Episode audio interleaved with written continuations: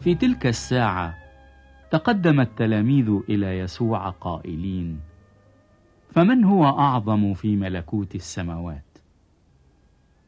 فدعا يسوع إليه ولدا وأقامه في وسطهم وقال الحق أقول لكم إن لم ترجعوا وتصيروا مثل الأولاد فلن تدخلوا ملكوت السماوات. فمن وضع نفسه مثل هذا الولد فهو الأعظم في ملكوت السماوات. ومن قبل ولدا واحدا مثل هذا باسمي فقد قبلني. ومن أعثر أحد هؤلاء الصغار المؤمنين بي فخير له أن يعلق في عنقه حجر الرحى ويغرق في لجة البحر. ويل للعالم من العثرات. فلا بد أن تأتي العثرات. ولكن ويل لذلك الإنسان الذي به تأتي العثرة. فإن أعثرتك يدك أو رجلك فاقطعها وألقها عنك. خير لك أن تدخل الحياة أعرج أو أقطع. من أن تلقى في النار الأبدية. ولك يدان أو رجلان. وإن أعثرتك عينك فاقلعها وألقها عنك. خير لك أن تدخل الحياة أعور. من أن تلقى في جهنم النار. ولك عينان. انظروا لا تحتقروا أحد هؤلاء الصغار. لأني أقول لكم إن ملائكتهم في السماوات كل حين ينظرون وجه أبي الذي في السماوات لأن ابن الإنسان قد جاء لكي يخلص ما قد هلك.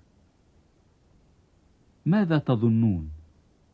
إن كان لإنسان مئة خروف وضل واحد منها أفلا يترك التسعة والتسعين على الجبال ويذهب يطلب الضال وإن اتفق أن يجده.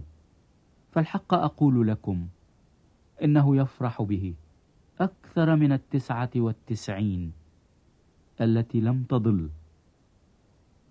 هكذا ليست مشيئة أمام أبيكم الذي في السماوات أن يهلك أحد هؤلاء الصغار.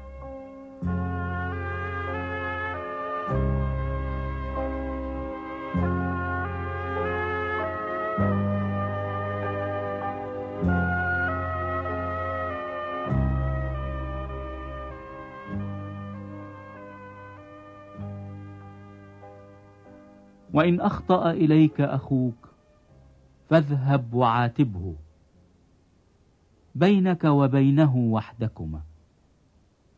إن سمع منك فقد ربحت أخاك. وإن لم يسمع فخذ معك أيضا واحدا أو اثنين لكي تقوم كل كلمة على فم شاهدين أو ثلاثة. وإن لم يسمع منهم فقل للكنيسة. وإن لم يسمع من الكنيسة فليكن عندك كالوثني والعشار. الحق أقول لكم كل ما تربطونه على الأرض يكون مربوطا في السماء وكل ما تحلونه على الأرض يكون محلولا في السماء.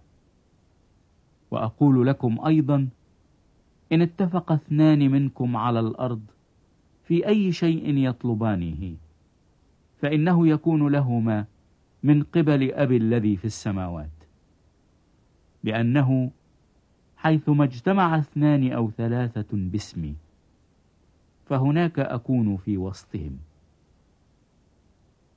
حينئذ تقدم إليه بطرس وقال يا رب كم مرة يخطئ إلي أخي وأنا أغفر له؟ هل إلى سبع مرات؟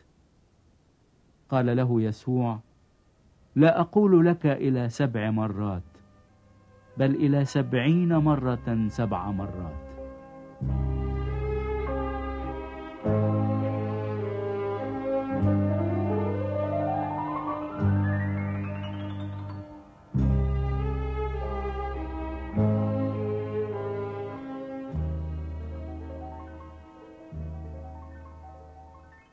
بذلك يشبه ملكوت السماوات.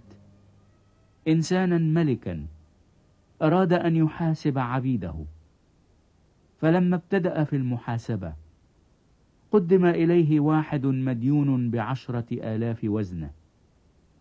وإذ لم يكن له ما يوفي أمر سيده أن يباع هو وامرأته وأولاده وكل ما له ويوفى الدين.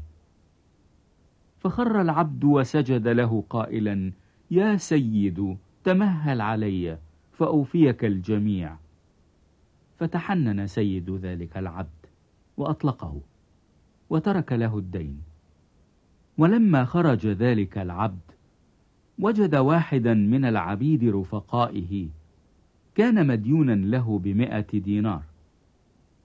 فأمسكه وأخذ بعنقه قائلا أوفني ما لي عليك. فخر العبد رفيقه على قدميه وطلب إليه قائلا تمهل علي فأوفيك الجميع. فلم يرد بل مضى وألقاه في سجن حتى يوفي الدين. فلما رأى العبيد رفقاؤه ما كان حزنوا جدا وأتوا وقصوا على سيدهم كل ما جرى. فدعاه حينئذ سيده وقال له أيها العبد الشرير كل ذلك الدين تركته لك لأنك طلبت إلي. أفما كان ينبغي أنك أنت أيضا ترحم العبد رفيقك كما رحمتك أنا؟ وغضب سيده وسلمه إلى المعذبين. حتى يوفي كل ما كان له عليه. فهكذا أبي السماوي يفعل بكم. إن لم تتركوا من قلوبكم كل واحد لأخيه زلاته.